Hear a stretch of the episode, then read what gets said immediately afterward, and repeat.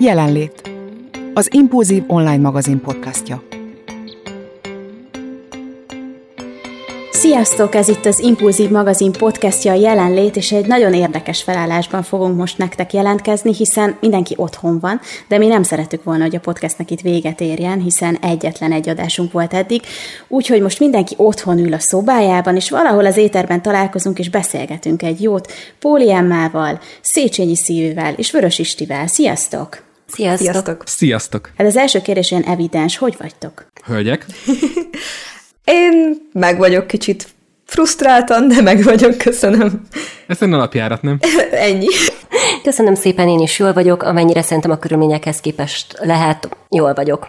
Panna? Én, én köszönöm, jól vagyok, én még annyira nem érzem ennek a, a súlyát, olyan értelemben, hogy, hogy igazából annyit dolgozunk most, szerintem, mint eddig sosem, úgyhogy, úgyhogy nagyon gyorsan le tudom kötni magam, még semmire nem volt időm, ilyen plusz tevékenység, hogy nem tudom rajzolni, vagy ilyen extra dolgot nem tudtam eddig még csinálni, úgyhogy eddig még nem érzem ennek a, a súlyát, hogy most így akkor be vagyunk zárva, de, de biztos, hogy ez majd változni fog. Úgyhogy én most még jól vagyok, köszönöm. Vöri?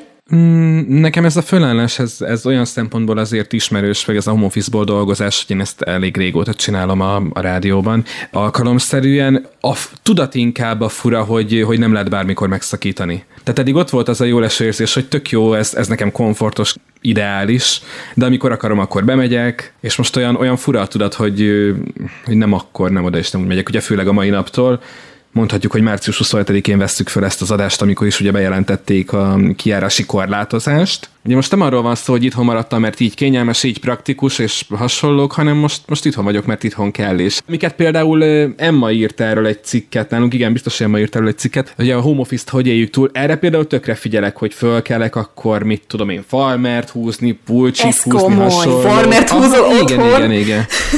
Muszáj, muszáj, mert így, így lehet, hogy két hónapra kell berendezkedni, és akkor nem lehetsz egész nap pisibe, meg köntösbe, Dehogy is meg nem, nem melegítőbe, olyan jó. Én Ezt egyetértek a vörivel. akivel később kellett kezdeni a földétet, hogy a webkamerának megigazítsa a megmosott haját.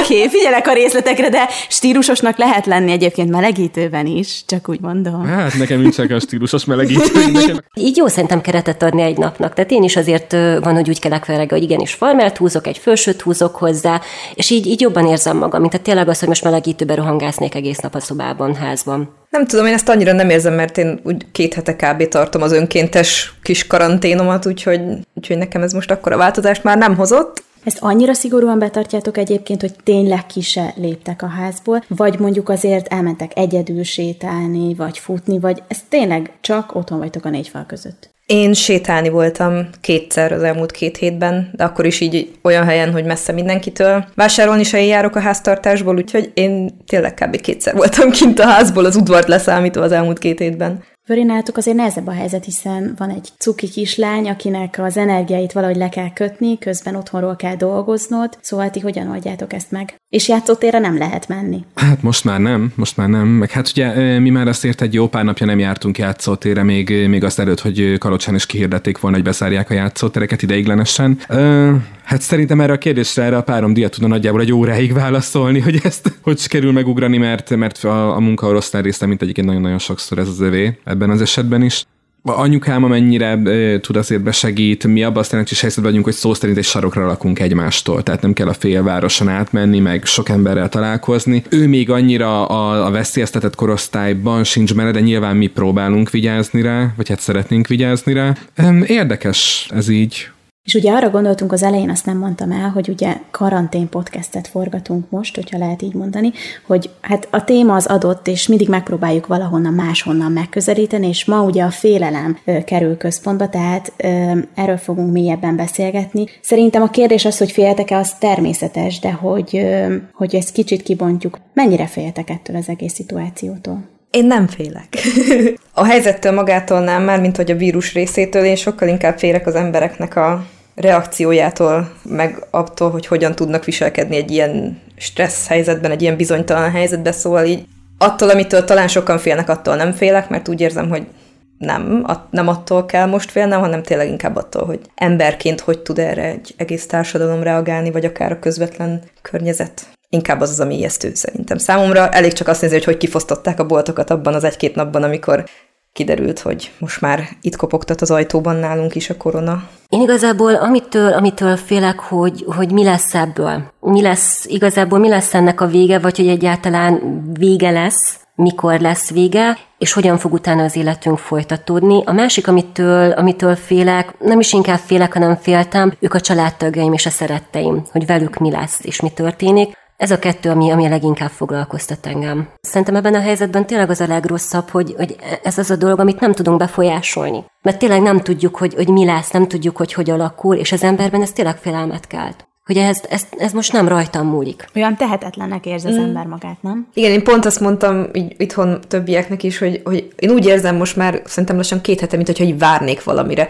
Azt nem tudom, mire várok, meg nem tudom, hogy hogy miért, de hogy így ezt érzem állandóan, és hogy ez, ez nagyon rányomja így a, a mindennapjaimra a bélyegét. Nincs semmi ráhatásom a dologra. Meg hogy vajon ugyanott fogjuk-e folytatni, ahol abba hagytuk, mert ez is egy érdekes kérdés lehet. Hát valószínűleg nem. Ez olyan, mint egy, nem tudom, de nekem legalábbis olyan, mint egy pofánvágás ami most történik így, így napról napra, ahogy, ahogy olvasom a híreket, hogy nekem a munkám miatt is nagyon-nagyon intenzíven követnem kell a híreket, és amikor olvasok mondjuk egy-egy, nem csak egy, egy tudósítást egy számról, azok is borzasztóak, tehát számokat követni az a legborzasztóbb egyébként. De amikor mondjuk, amikor egy virológus megszólal, vagy amikor egy elnök megszólal, és amikor azt olvasod, hogy alternatívákat lát, de nem lát utat, hogy ez merre felé vezet, hogy ebből mi lesz, erről hogy van a kinn. Na nekem például ebből fakadnak a félelmeim azok mellett, amiket, a, amiket Emma meg Szilvi is említett, hogy hol van ebből a ki, meg merre van ebből a ki. Észrevettétek, hogy például, hogyha már a híreket hoztad, és egyébként nagyon-nagyon sajnálok, mert olyan értelemben, hogy neked kötelező olvasni mindent,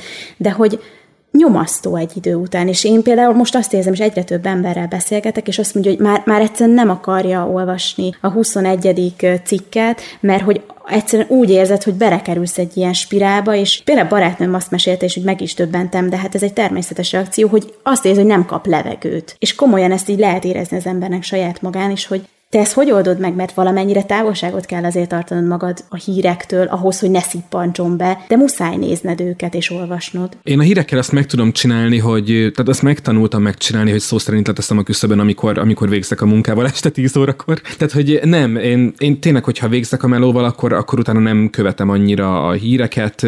Amit pedig munkában csinálok, ugye hozzám főleg helyi hírszerkesztés tartozik, abban hál' Istennek nagy a mozgásterem, és pont mielőtt hívtatok, nem sokkal, pár percet tettem le a telefont, és Harta polgármesterével beszéltem egy pár szót. Ez egy magánbeszélgetés volt, de talán nem haragszik, hogyha, ha elmondom, mert hogy onnan az jött szembe, és ezért akartam fölírni, csak hogy egyszerűen gratuláljak, hogy Hartán az elmúlt egy hétben ott vállalkozók, civilek, emberek milliókat, százezreket ajánlottak föl készpénzben, védőfelszerelésre, közétkeztetésben, alapanyagra, főzéshez, és valahogy az ilyen dolgok mindig úgy kirántanak abból, amikor azt olvasom, hogy ma is rekordot döntött a halottak száma X európai országban. Akkor egy pillanatra mondjuk hartára gondolok, hogy maradjunk példánál, és azt mondom, hogy úristen, ez is ez a világ, de egyébként az országos, vagy a világhírek azok, azok azért oda tudnak vágni, azokat én is próbálom annyira fogyasztani, amennyire muszáj. Emma, Szilvi, hogyan vagytok a hírekkel? mennyire nyomasz benneteket, és hogyan kezelitek? Én igazából annyira nem olvasok most már, mármint, hogy így mit tudom, naponta egyszer vagy kétszer megnézem. Egyéb csatornákon úgy is eljut hozzám az, amin szükséges, hogy eljusson hozzám, de próbálok nem nagyon fönnakadni rajta, meg nem órákat eltölteni rajta, hanem tényleg így. Az elején nagyon rá voltam feszülve én is a hírekre, azóta meg úgy vagyok vele, hogy inkább foglalkozok a saját kis mentális egészségemmel, és ar- arra fordítom az energiámat. Nem hírezek különösebben, ha csak nem muszáj. Én egyébként már úgy is állok hozzá, hogy amennyire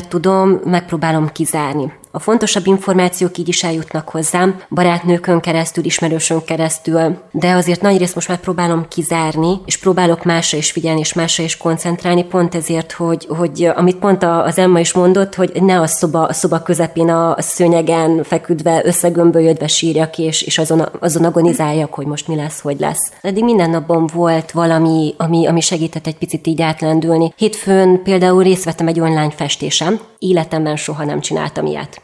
és ez nekem ez annyira pozitív volt, és annyira jó, jó érzés volt, hogy, hogy már az a, az a nap már, már, már tényleg úgy táltál, hogy, hogy bennem, tehát energia volt bennem, és, és jól éreztem magam. Következő nap egy online rajzoláson vettem részt, De és jó. például azt csináltam végig. Hm.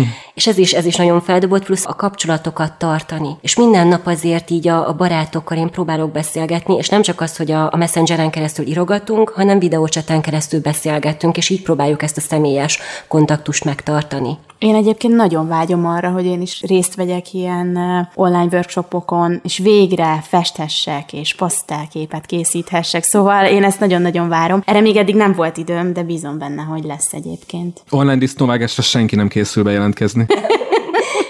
nem is volt ilyen lehetőség. Hosszú lesz még ez az időszak. Mondjuk igaz. Elma, te megtalálod az élet apró örömeit ebben a helyzetben? E, igyekszem, próbálkozom. Vannak napok, amikor nagyon jól sikerül, vannak, amikor kevésbé, mert egyébként így nem tudom, ugye most annyira kitölti így a mindennapjainkat ez a korona, hogy közben néha el is felejtjük, hogy egyébként egy csomó minden más van mellette, és a csomó minden más miatt is van, hogy sokszor nem könnyű megtalálni egy adott napban a pozitívat, úgyhogy hát nem mondom, hogy minden nap sikerül mosolyogva kikelnem az ágyból és táncikálnom egész nap, de a többségében azért igen, igyekszem. Ti mitől féltek a legjobban ebben a helyzetben? Szilvihez csatlakoznék ebbe, hogy amitől így tényleg félek esetleg az az, hogy akiket szeretek és akikkel törődök, azokat hogy fogja ez az egész érinteni, vagy hát remélhetőleg nem fogja érinteni. Egyébként bennem nem annyira félelem, bennem inkább frusztráció van tényleg így mind a saját helyzetemmel kapcsolatban, mind azzal kapcsolatban, hogy mi lesz, hogy lesz, ugye ez a bizonytalanság. Úgyhogy én leginkább ezt érzem. Vöri, mit érzel ezzel kapcsolatban? Hát nekem ez egy ilyen elhúzódó ö, dolog volt ez a ez a koronagate, mert hát nyilván ti is biztos vagyok benne, hogy ott volt valahol, vagy biztos vagy valahol éreztétek, hogy, hogy ez ide fog érni. Már akkor, amikor, amikor Kínáról szóltak az észres megbetegedések, hogy ez nem fog ott maradni az volt a kérdés, hogy mikor ér ide, hogy hogyan ér ide, hogy hogyan fog ez bennünket érinteni, hogyan fogja esetleg a környezetünket érinteni, a közvetlen környezetünket, amit szerintem mindenki a legjobban tart, nem is talán. Szerintem magunk között elmondhatjuk, hogy egyikünk sem attól fél, hogy mi történik velünk, hogyha ne adj Isten elkapjuk ezt a betegséget, mert azért a statisztikák idézőjeletével mellettünk vannak, felépülés, meg, meg a betegség kioldása szempontjából, de de a félelem az olyan szempontból valós, hogy, hogy abban a pillanatban egy élő gócpont vagy. És nem tudod, hogy meddig vagy az, mert nem tudod, hogy mikor kerülsz vele kapcsolatba, hogy meddig lappangott ez benned, akkor hirtelen vissza kell pörgetned. Két hetet az életedből, hogy kikkel találkoztál, és kiket tettél ki annak a veszélynek, hogy esetleg ők, ők ezt elkapták. Na, én ettől félek ezzel kapcsolatban, nem attól, hogy mondjuk ágynak dőlök, és három napig lázas leszek, vagy, vagy valami szövődményt beszedek, mert azért hiszek abban, hogy, hogy abból még talán föl tudunk egészséggel épülni. De anyámat már jobban félteném ettől például. Pedig ő azért még nem a 60-70 pluszos. Igen, egyébként ezzel én is így vagyok, mindig megkérdezik, hogy én fél, tehát, hogy féltem-e magamat, és én is mindig elmondom, hogy magamat nem, körülöttem lévőket. Az, hogy esetleg tőlem kaphatják el, én adom tovább, és ez, ettől, ettől én jobban rettegek, mint az, hogy velem mi lesz, mert tudom, hogy, hogy én abban a korosztályban tartozok, akinél, hogyha meg is kapjuk, egy erősebb influenza tünetekkel lefolyik, de ennyi. Jó eséllyel, igen, jó eséllyel. Jó eséllyel, igen, jó eséllyel, de azért az idősebbeknél már nem így van. Panna? Hát én igyekszem ezt azért kordában tartani, de tudatosítom magamban, hogy mitől félek. Az egyik természetes az, amit ti is említettetek, úgyhogy ezt nem is ragoznám tovább. Aztán a másik az, amiről eddig még nem meséltem, hogy persze féltem a nagyszüleimet is, de nagyon féltem például az édesapámat, aki ebben a helyzetben, mint sok más vállalkozó is, nem csak azért felelős, hogy az ő családja ezt valahogy túlélje, hanem mondjuk édesapámnak száz alkalmazottja van, akiknek a családjuk ott van a hátuk mögött, és, és ebben a helyzetben most, főleg most beszéltem vele, és úgy ez most így rányomja a bélyeget erre a beszélgetésre egy picit. Azt érzem, hogy ugye az ő döntései, meg reakciói inkább erre a helyzetre, az nagyban befolyásolja nagyon-nagyon sok embernek az életét, és azt érzem, hogy én segíteni természetesen nem tudok, csak támogatni tudom, vagy esetleg megkérdezem, hogy mesélje, hogy, hogy ezzel nem oldja meg, de, de legalább kimondja ezeket a dolgokat, és, és úgy rossz látni azt, hogy hogy, az én apukámnak, akinek általában az a típus, akinek mindig van valami ötlete egy adott helyzetben, tehát ő nem az a típus, aki így összeomlik, hanem egyből a megoldást keresi. Azért ebben a helyzetben ez nem olyan egyszerű, mert nem csak rajta múlik. Sőt, azt kell, hogy mondjam, hogy nagyon sok minden most nem rajta múlik. És most nem csak édesapámról beszélek, hanem nagyon-nagyon sok ember ebben a helyzetben van, és, és ezzel így nehéz szembesülni. Úgyhogy ez, ez így azért nyomasztó. Mi az, amit mindenképpen szerintetek tudnunk kell? Tehát mi az, amire, hogyha fölkeltek, akkor ti minden nap kíváncsiak vagytok? Mert az 50. virológiai, nem tudom, 20 éves előrejelzésre biztos nem, de mi az, amire mind kíváncsiak vagytok? Mit akartok Engem tudni? igazából talán az érdekel így a legjobban mondjuk a napról napra, hogy mi az az új intézkedés, vagy akármi, amit nekem be kell tartanom, mert igyekszek azért felelősségteljes lenni, és amit kell, az betartani, meg amit muszáj azt is betartani, úgyhogy nekem igazából ez az első. Én nem igyekszek nem számokat nézegetni, meg pánikolni, meg aggódni, meg, meg ilyenek, úgyhogy tényleg csak az, amit így muszáj tudnom, mert azt meg muszáj tudnom, mert hát állampolgári kötelezettségem, vagy hogy is mondják ezt? Jó állampolgár vagy, Emma. Engem is abszolút ez, ez érdekel. Meg néha azért el szoktam olvasni ilyen élettörténeteket. Ami zavaró viszont, azt én is érzem, hogy sosem tudhatod, hogy téged ez el fog kerülni, vagy sem. Ti olyan emberrel találkoztatok a közvetlen környezetekben, aki konkrétan fél, tehát akiben para van, aki, akin érzitek, hogy ő ezt ettől tényleg nem érzi jól magát, neki ez tényleg nagyon meghatározza a napi komfortérzetét, ami most történik. Ti találkoztatok ilyen emberrel, vagy beszéltetek ilyen emberrel?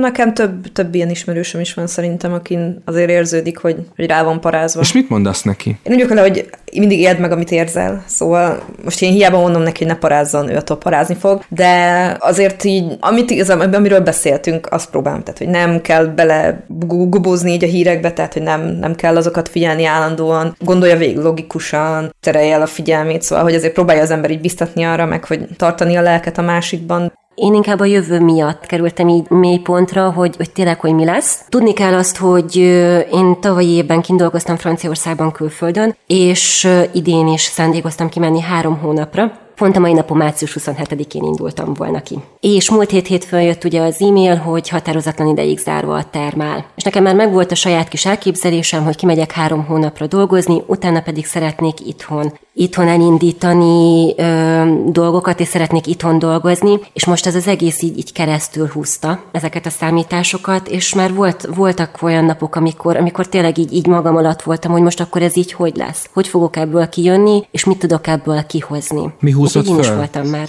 Mi húzott föl? Mi rántott ki ebből? Ebbe azért könnyű belesüllyedni, amit mondtál, ez tipikusan egy olyan állapot. Igazából ami, ami kihúzott az az, hogy megpróbáltam a másik oldalról is nézni, és a másik oldalról is számlélni a dolgokat, és szerintem mindenki ismeri ezt a közmondást, hogy ha az élet megdob egy citrommal, csinálj belőle limonádét. És akkor én is azt mondtam, hogy jó, ki megdobott az élet ezzel, nem tudok kimenni külföldre dolgozni, nem jön össze valószínű az, amit, amit számoltam, akkor nézzük, nézzük egy, egy másik oldalát, és, és próbáljuk másképp nézni a dolgokat. Úgy voltam vele, hogy innen is ugyanúgy fel tudok állni, és majd ugyanúgy el tudom ezeket a dolgokat indítani, amiket el szeretnék, annyi, hogy el kell engednem azt, hogy most kimenni külföldre. És hogyha ez az egész dolog lecseng, akkor azt a dolgot, amit mind itthon szerettem volna megvalósítani, akkor azt elindítani és megpróbálni. És most arra kell koncentrálnom, hogy ezeket a dolgokat összehozni, és ezt a dolgot felépíteni. És most itt van a lehetőség, hogy úgy, úgy igazán átgondolni, és végig gondolni, hogy mit szeretnék, mit akarok, hogyan tudom megvalósítani, és majd, hogyha lehetőségem lesz rá, akkor ezeket meg is tudjam csinálni.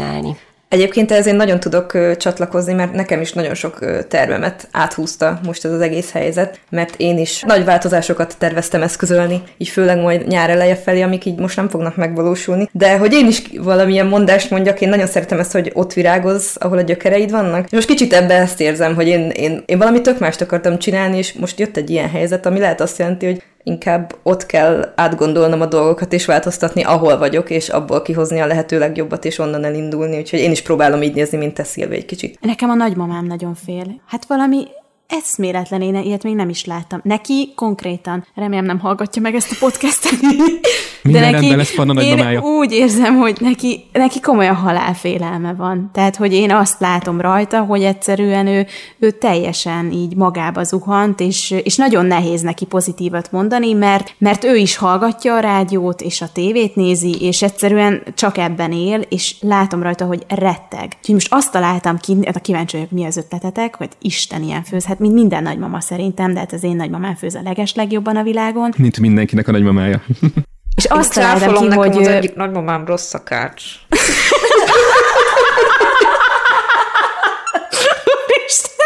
És reméljük, hogy Emma nagymamája sem fogja hallgatni ezt a podcastot.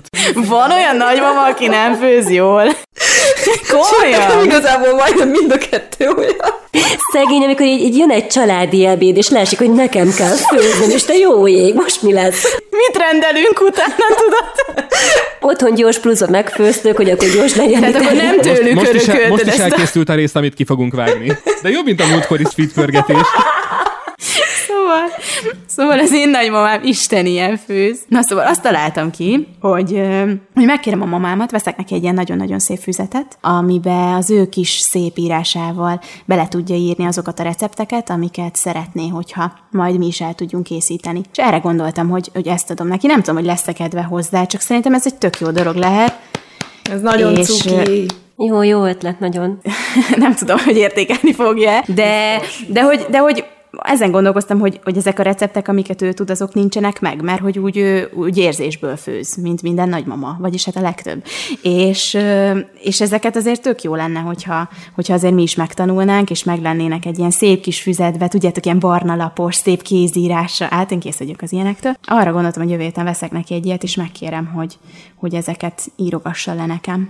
Én pedig majd Ha ez nem rántja ki a mély depresszióból, akkor semmi. Ez egy nagyon jó Tehát ötlet. egy nagymamának ez olyan, mint hogyha nem tudom, ugye a szívét archiválná. Mm. Ez Igen. Nagyon, nagyon aranyos. Igen, hogy, hogy alapból ez érdeklődés. Hogy érdekel az, hogy amivel foglalkozik, amit, amit nagyon szeret, és ezáltal érződik az, hogy, hogy törődsz vele, és igazán szereted. Igen, és főleg például az én nagypapám az olyan, hogy ő kint szeret lenni halomba, ahol ott vannak a földjei, a szőlő, a gyümölcsök, a zöldségek, az állatok. Tehát ő, ő ott, ott éli a mindennapjait, és most ugye otthon kell lennie, és nem mehet ki, és neki ez a legnagyobb fájdalma egyébként.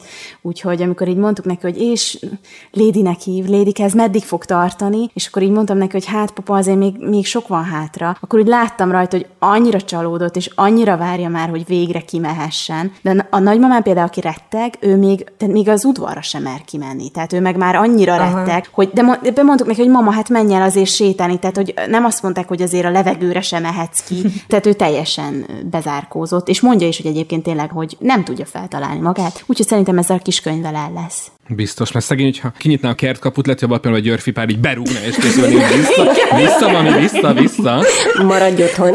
mint az új TikTok videójában. Igen. Úgy unom már ezt a videót. Nem baj, nem baj, ez nagyon fontos. És belép a szobádba is.